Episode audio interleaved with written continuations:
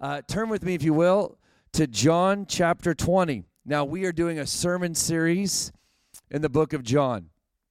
I'm going to tell you, we're skipping all the way to the end of the book today. Why? Because this morning is Resurrection Sunday. What is this going to do for us as we study John? Well, it's going to spoil the whole thing. So, this is a spoiler warning. You guys, do you like spoiler warnings? How many hate it when a movie gets spoiled for you? I, am going to tell you a few things. First of all, uh, Bruce Willis's character, he's a ghost. Uh, Thanos loses. There are three Spider-Mans, and Darth Vader is Luke's father. I've spoiled them all for you now. That's the vein of what we're about to do this morning. We're, we're about to we're about to spoil it all, but it'll be different. Uh, we, we're studying through the book of John. We started in John chapter 1 three or four weeks ago, and I'd encourage you. There's so many people who tell me, Pastor Drew, I just don't feel like I know enough about the Bible. Like, I wish I just knew more of the Bible. I'm going to tell you the reason I've decided to crawl through the book of John is so that you can know the Bible. Because we're not just teaching John, we're actually teaching the entire Bible through the book of John. And John is where a lot of scholars point to to say, if you want to know the story of the Bible, start with John. And so we're going through that. Now, if you'll walk with me over the next few months through John, by the time we get to the end of it, you will understand the entirety of the Bible. Maybe not every single verse, all right? I'm not saying you're going to be a, a, a, Greek scholar or anything like that. That'd be nice, though, right? But I will say you'll have a great grasp on the entire Bible. And if you've missed out on some of our weeks, you can go back and, and find them on the podcast or they're on YouTube now. Eddie's done a great job of uploading them and you can go back and you can work with us. We, we have handouts and study guides and things like this. We want you to know the Bible. The problem is we're in John chapter 1, but today we're in John chapter 20. And, and it, it'll come at you different. Like, well, what happens when we get to John chapter 20 again? Well, it might take us till next Easter to get to John chapter 20, first of all. Second of all, it'll be different for you when we get there again. It's, it's kind of like this. Um, so, Jackson um, he's a great guy. Uh, he's moving to Arkansas here in a month and a half. And Jackson, he's eight years old, and we had to go to Walmart the other day and buy a weed eater for our new house. And so we buy the weed eater, and we're on our way home. And Jackson is a second grader, and he does that thing that when you tell him a joke, like he wants to explain the joke, like when he tells a joke, it's funny because, and you're like, no, no, you just you just laugh right? You don't explain it, you just laugh like a lot of little kids do, right? And so we were driving back to the house, and just me and him. I said, "Hey Jackson, why why was six afraid of seven? Why? Because it's bigger? No, because seven, eight, nine. He goes, seven, eight, nine. Seven, eight, nine. And he goes, Oh, because eight. And then he looks at me and realizes that he's about displaying the joke, which I've taught him not to do, he goes, Oh, it's because eight. Uh, ha ha ha ha ha. oh man, I lost it. I lost it. We get to the house. No kidding. We get to the house. We hop out. I said, "Hey, buddy, go put some pants on so we can do some weed eating." He goes, "Okay." Walks up the stairs. Goes, "Ha ha ha ha!" Disappears in the house. I don't see him for ten minutes. I go in the house and find him. He's playing. I'm like, "What are you doing? You're supposed to have pants on so we can weed eat." He goes, "Oh, I thought you were joking." I was like, "Hang on, hang on. I got to show you something. Hang on, just a second, real quick. Here we go. Here's this guy.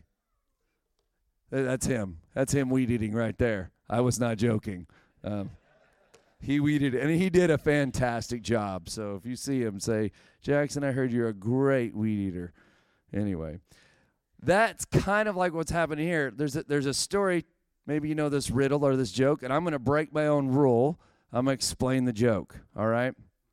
There's a riddle that says a cowboy rides into town on Friday, and three days later he rides out of town out of town on Friday. How did he do it? He rides into town on Friday. Three days later, rides out of town on Friday. How did he do it?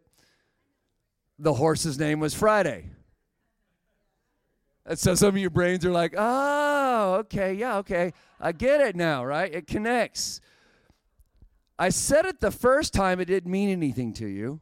I say it the second time, and it connected. That's kind of like what's going to happen here with John.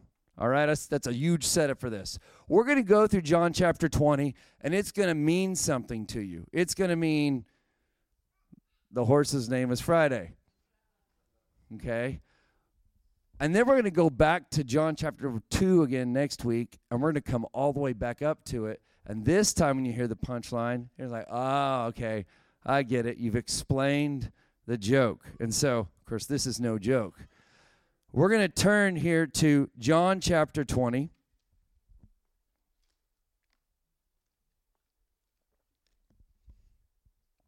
We're going to start in verse 1. Spoiler warning. Now, on the first day of the week, Mary Magdalene came to the tomb early, while it was still dark, and saw that the stone had been taken from the tomb. So she ran and went to Simon Peter and the other disciple, the one whom Jesus loved, and said to them, They have not t- or they have taken the Lord out of the tomb. We do not know where they have laid him. Now let's pause for a second. First of all, when we see the, the, the other disciple, the one who Jesus loved, we believe that's John, the one who's actually writing these words. And what we have here is Mary Magdalene. Now, you might not know who Mary Magdalene is.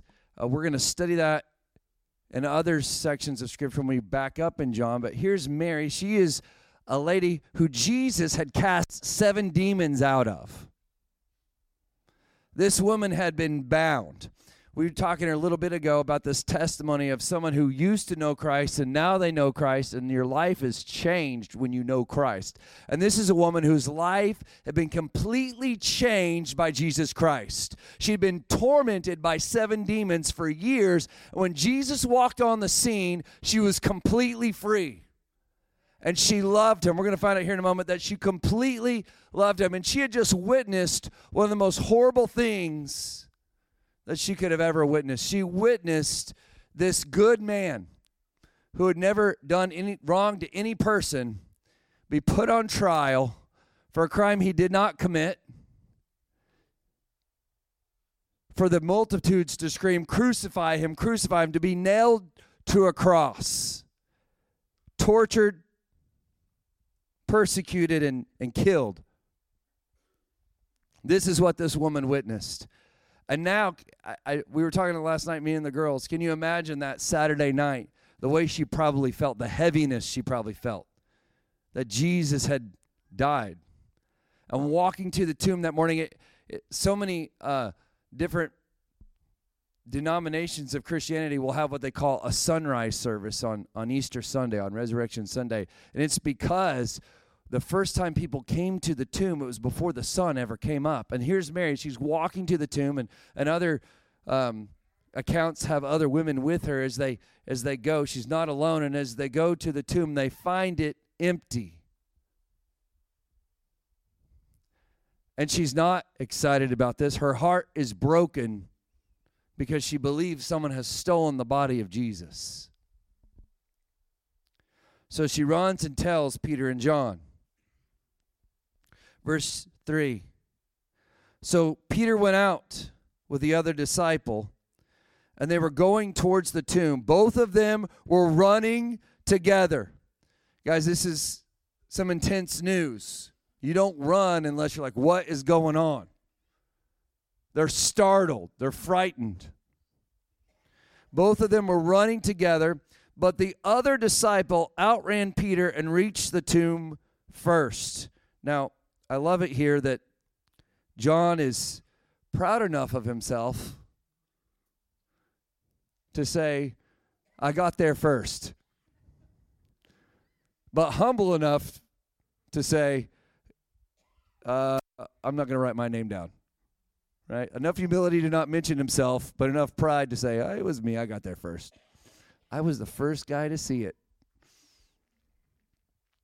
And stooping to look in, he saw the linen clothes lying there, but not did not go in. Then Simon Peter came. That some scholars believe Peter was quite a bit older than John, so the old man finally caught up. then Simon Peter came, following him, and went into the tomb, and he saw the linen cloths lying there, and the tomb, uh, excuse me, saw the cloths lying there, and the face cloth which had been on Jesus' head, not lying with the linen cloths, but folded up in a place by itself. Then the other disciple, who had reached the tomb first, he's just rubbing it in, also went in, and he saw and believed. He saw and believed. Now, there, there is a little bit debate on what he believed, but most Christian scholars believe what he was believing was that Jesus was alive. And so, what does that make John? It makes John the first person to believe in the resurrection of Jesus without actually seeing Jesus himself. These men had followed Jesus for years. And they had seen him do miracle after miracle. They'd seen him heal the sick, they'd seen him feed the multitudes, they'd seen him raise the dead. And he was their hope. And and if you've been with us the last few weeks, what we've learned is, is that the Jewish people at the time were under Roman oppression. Kind of like today, the, the Ukrainians are under the Russian oppression. And the Ukrainians would just love for, for a savior to rise up and defeat the Russians, right? And kick them out of their country. It was a very similar thing. But the Romans had already taken over their country at that point. Roman soldiers were roaming the streets, policing the area. They had a government installed that was over the Jewish government there. And these Jewish people were looking for a savior, a hero to rise up and defeat the Romans.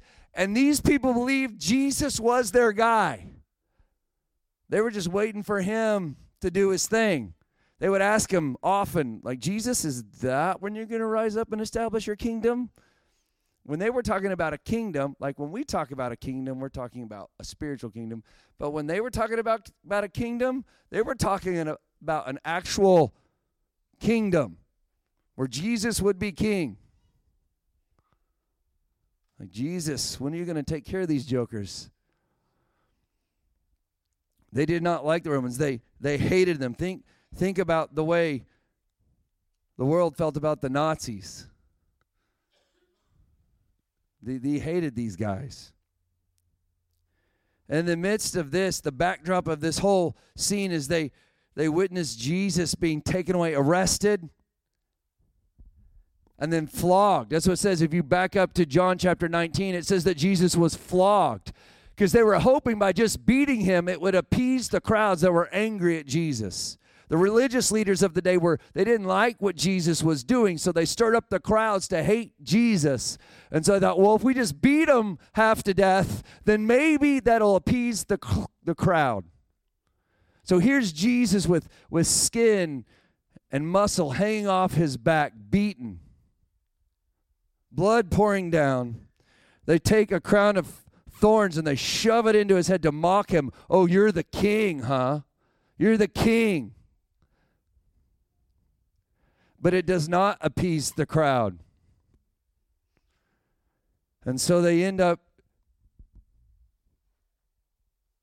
sentencing him to death by crucifixion, making him carry his own cross, and they nail him to the cross. And just just the amount of excruciating pain there would have been there. In fact, the word excruciating literally means out of the cross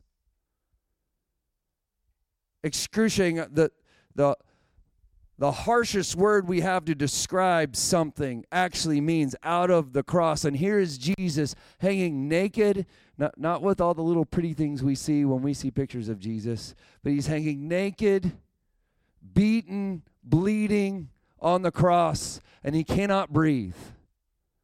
And just to get a breath of air, he has to push up on the nails in his feet so he can breathe. But that puts pain into his feet. So he relaxes down into his arms. And as he relaxes down into his arms, the, the weight goes into his arms, but what that does, it keeps him from being able to breathe. In fact, to make sure that crucifixion victims were actually dead, what they would often do is break their legs so they could no longer push up on those nails, and then they would usually suffocate to death because they could no longer breathe as they hung on the cross.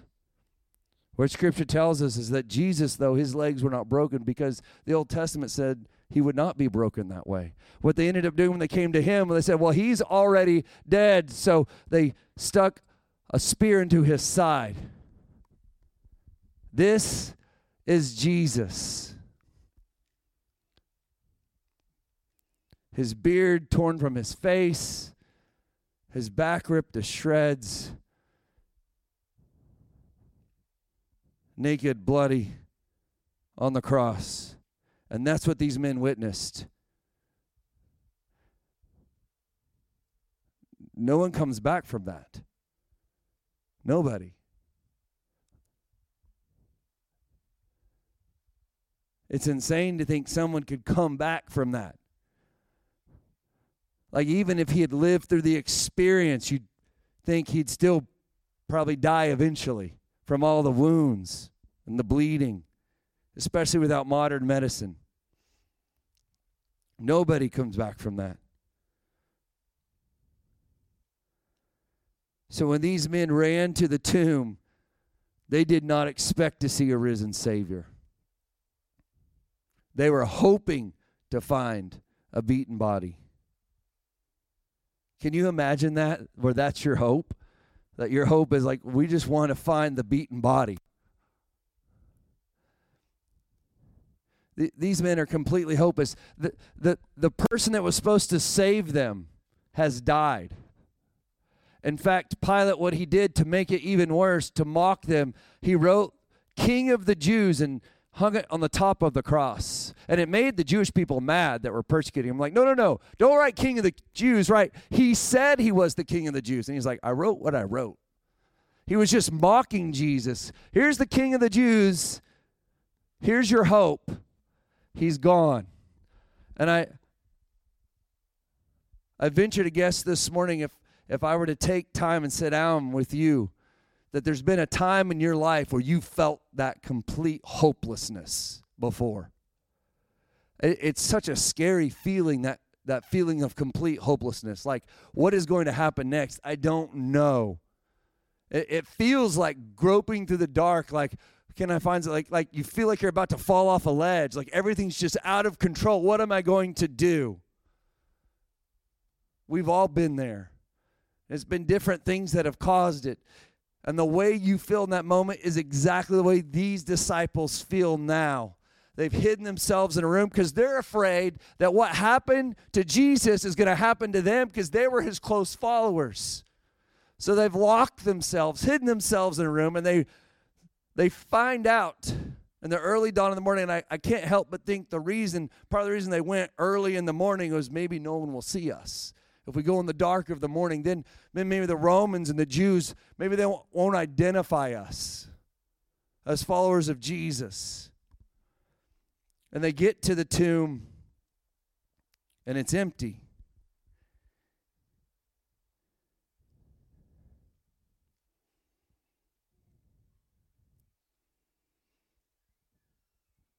It says in verse 9, they did not yet understand the scriptures that he must rise from the dead. And I would say for John, he believed that Jesus rose from the dead, maybe in that moment, but he didn't have good apologetics for it. He didn't understand from the scriptures about it yet. It says, Then the disciples went back to their homes. But look at verse 11. It says, But Mary stood weeping outside the tomb. Why? Because her hope was gone. And as she wept, she stopped and looked into the tomb. She'd already looked at him once. She's looking again. Maybe I just didn't see him the first time. It says, though, she saw two angels in white sitting where the body of Jesus had lain. One at the head and one at the feet. And they said to her, Woman, why are you weeping? And just so you know, when he, they said woman, it's not like in our culture when we say woman, like that's kind of offensive. They weren't being offensive. Just want you to know, different culture. Woman, why are you weeping? And she said, They have taken away my Lord. I don't know where they have laid him. Having said this, she turned around and she saw Jesus standing, but didn't know that it was Jesus. And this has always blown my mind for years because this is not the only time we see it happening that the resurrected Jesus is standing in front of someone that knows him and they don't recognize him, which is insane to me. Does he look different? What's going on? And I can tell you, my, my best guess, my best reason why this happened is because there's no chance he should be alive. They saw him brutally murdered, and there he is standing there. It's so impossible. It's so impossible that you could stand right in front of you and you wouldn't recognize him. They're in shock. And Jesus said to her, Woman, once again, not offensive, Woman, why are you weeping?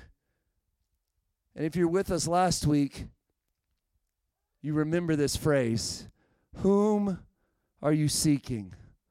What are you looking for? What are you looking for? Wasn't that the whole theme? The first time Jesus spoke, he said, What? What are you seeking? What are you seeking? Jesus' first words in the book of John are almost his first words here after his resurrection. What are you seeking? And she thinks he's the gardener. She says to him, and listen to the desperation in this. Steph and I were talking about this last night. Just listen to the ache in her heart as she cries out to this gardener. She thinks he's the garden. She says, Sir, if you have carried him away, tell me where you have laid him, and I will take him away. She's saying, if I just want his body. If you could just tell me where his body is, I will take it and take care of it for you. I just want to take care of this man who took such good care of me. This was her friend. This was like a family member to her. And now his body is missing. She's not looking for a resurrected Jesus, she's just looking for his body. And this is get, where it gets really, really, really good. Jesus looks at her and he says one thing Mary. Like he says her name.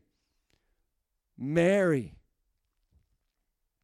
In the middle of her hopelessness, in the middle of her broken heart, he calls her name Mary. And she turns to him and she says, Teacher. And Jesus says, don't he says don't cling to me because i haven't returned to the father yet and all this this stuff but there's this excitement there's this joy that happens in her heart when she finally sees him and in verse 18 it says that she goes back and tells to the other disciples i have seen the lord i have seen the lord can i tell you this morning foreigner house of prayer in the middle of your hopelessness in the middle of your darkest moment the lord is calling your name he's calling your name now it's up to you what you do with that. She could have chose just to stay there in a in a pool of her own misery and never looked up. Mary, I'm like, it's strange that this gardener knows my name. And ignored him and just wallowed in her grief. But she chose while she was kneeled there, crying, to look up at the man calling her name. And when she looked at him, it changed her life when she saw him, it changed her life. Jesus is alive. And it's so much interest. She couldn't keep this information to herself. What does she do? She runs full force back to the disciples and says, Guess what? I have seen the Lord. That's what's crazy. When you've seen the Lord, you have to tell someone about it. That's why I love this testimony about RJ. Last Sunday, he saw the Lord. So, what did he have to do this Sunday? Go get five of his friends and say, You have to come with me. I have seen the Lord. When you've seen the Lord, it changes you. You can't keep it inside. Jesus is so good. Verse 19, it says, On the evening of that day, the first day of the week, the doors being locked by the disciples for fear of the Jews. They were afraid for their life, which makes it so more amazing that here in about seven or eight weeks, they're going to be pouring out into the streets preaching Jesus. Here in seven, eight weeks, it goes from, we got to stay locked behind here because we're scared of the Jews, to Peter getting up and says, This Jesus who you crucified is Savior and Lord. That's a little bit different tone because Jesus changes you. It says, Jesus came and stood among them and said to them, Peace be with you. Now, I want you to, that's literally what he said. That's a cultural expression. Y'all, if Jesus appeared to us, today, he probably wouldn't say, Peace be with you. Because you guys think it means peace be with you, some weird, creepy religious greeting. No, when he appeared to them, what he was saying is, Guys, it's okay. Just relax, chill. That's what he was saying to them in their language. It's it's fine. Everything's fine. Because when someone just appears in the middle of the room out of nowhere, that's freaky. So when you're Jesus, you're like, well, it's fine. It's fine. Peace be with you. Yeah, very cool. When he had said this, he showed them his hands and his side. Then the disciples were glad. See, because the first they weren't glad. First they were terrified. Now they're glad. They're glad when they what? When they saw the Lord. There's something about seeing the Lord. I know I've preached on it three weeks now, but there's something about seeing the Lord. You're glad when you see the Lord. And Jesus said to them again, Peace be with you. He's saying, It's going to be all right, guys. It's going to be all right. As the Father has sent me, even though I am sending you. What's funny in verse 24, it says that Thomas, one of the twelve, was not with them when Jesus came. Here's why you should never be late to church. Because here's the thing what did Jesus do to the other disciples? He showed them his hands, he showed them his feet, and then they believed. Right? Isn't that what happened? They were freaked out. Then he showed them his, his hands and his feet, and then they believed. So let's see what happens to Thomas here. It says, So the other disciples told him, We have seen the Lord. Guys, there's something about seeing the Lord. Have I said that yet? But he said to them, Unless I see his hands the marks of the nails and place my fingers into the marks of the nails and place my hand into his side, I will never believe. He didn't trust these guys. Eight days later, eight days later, his disciples were inside again. They're still locked up, and Thomas was with them. And although the doors were locked, Jesus came and stood among them and said, What? It's going to be all right. Don't freak out, please. Peace be with you. Then he said to Thomas, Put your finger here and see my hands, and put out your hand and place it in my side. Do not disbelieve, but believe. And Thomas answered him, My Lord and my God. Can I tell you something? Jesus did not correct him. Some people say, well, Jesus never claimed to be God. I'm going to tell you right now, Jesus absolutely did. Here is Thomas. He's saying, You're my Lord and you're my God. And Jesus just let it ride. Why? Because he is God. And Jesus said to him, Have you believed because you have seen me? Blessed are those who have not seen and yet believe. And can I can I say this this morning? Like Thomas, he didn't ask for anything that the other disciples didn't get. What did the other disciples want? They put their hands and the nails in his hand and the, the pierced in his side. And then they believed. Thomas does the same thing just eight days later, and now we call him Doubting Thomas. Right? He wasn't asking for anything that the other disciples didn't already get. And I'll say it again. That's why you should never be late to church. Because people come up with nicknames for you, like Doubting Thomas. It wasn't that he was doubting, it's just that he was late. I guarantee you, Thomas wasn't doubting after that. His doubt just lasted eight days. There was an eight day period of doubting, and that's his permanent name now, Doubting Thomas. That's rough. And here's here's what I want us to look at is, and this is really great that we are in the beginning parts of John, because Steve and I were talking the other day about John, and uh, he reminded me of this right here. Why are we studying John? What's the purpose of the book of John? What's even the reason that it's there? Well, that's what we find right here in verse 30. Look at this. It says, Now Jesus did many other signs in the presence of the disciples, which are not written in this book. But these are written so that you may believe that Jesus is the Christ, the Son of God, and that by believing you may have life in his name. We just found out that Jesus said, Blessed are you if you believe and you never see. But let me tell you, the reason John wrote this is so that you could believe in his name you could have life today. Listen, we don't go to church so we can be better people. We don't go to church so that God will like us more. We don't study this word because we think we'll be smarter if we do so. The reason we go to church and we study this word is so that we can believe in his name, so we can have life in Jesus Christ.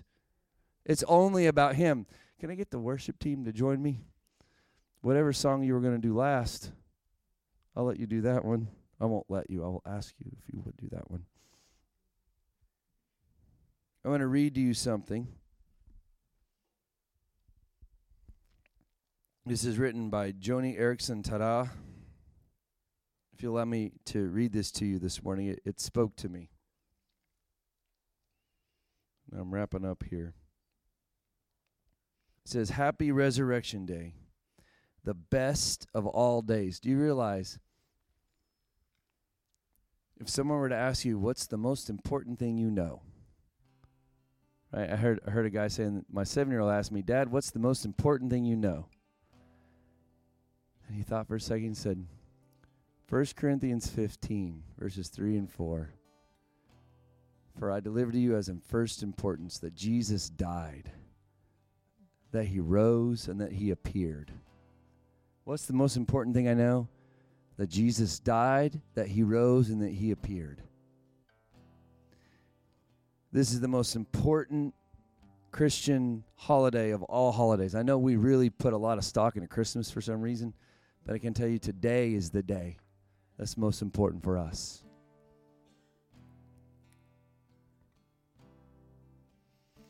You and I know Easter is not about bunnies and candy filled eggs, but often we settle for an image of Easter that similarly misses the point.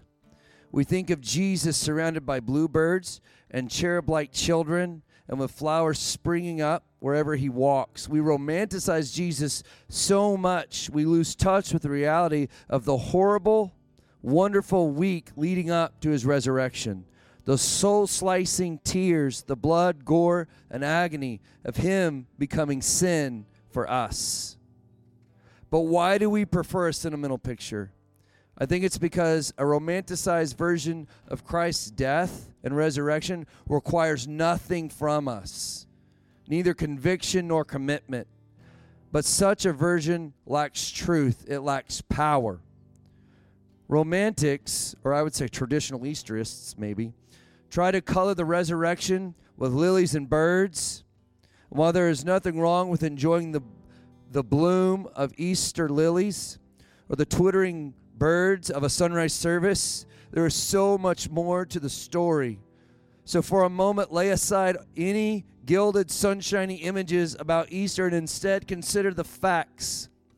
A man, ashen and gray and stone cold dead. And I don't think I ever really wrapped my head around that before. Jesus was really, literally dead. Rigor mortis was setting in. He was he was gray. He literally rose from his slab and walked out of a grave. That's what Jesus did. His resurrection is proof that he satisfied the exacting demands of God's justice, destroyed the grip of Satan on our hearts, and secured for us a rich salvation that we simply do not deserve. That reality has power.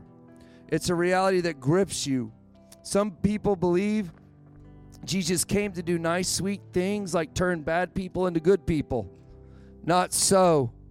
As someone once said, our Lord and Savior came to turn dead people into living ones.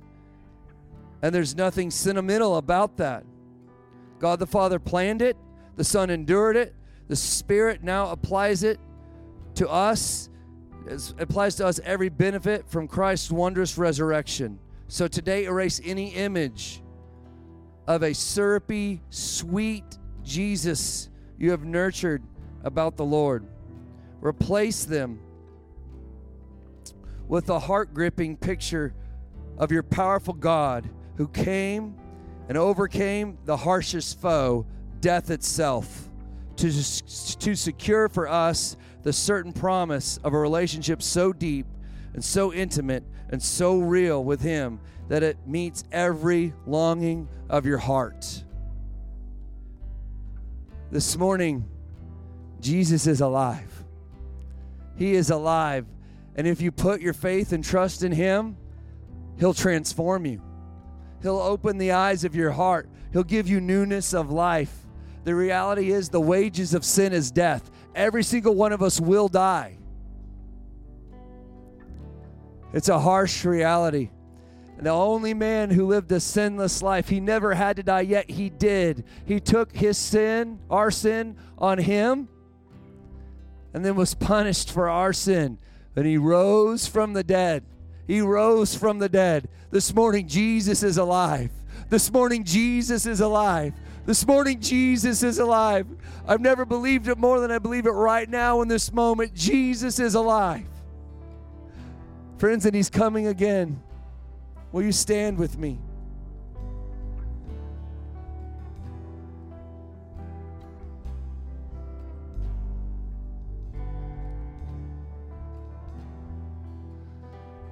Would you just bow your heads and close your eyes this morning? This morning, I'd say if it's time for you to surrender your life to this Jesus, to give your life to this Jesus, I'm going to ask you to come up to this front and just let me pray with you.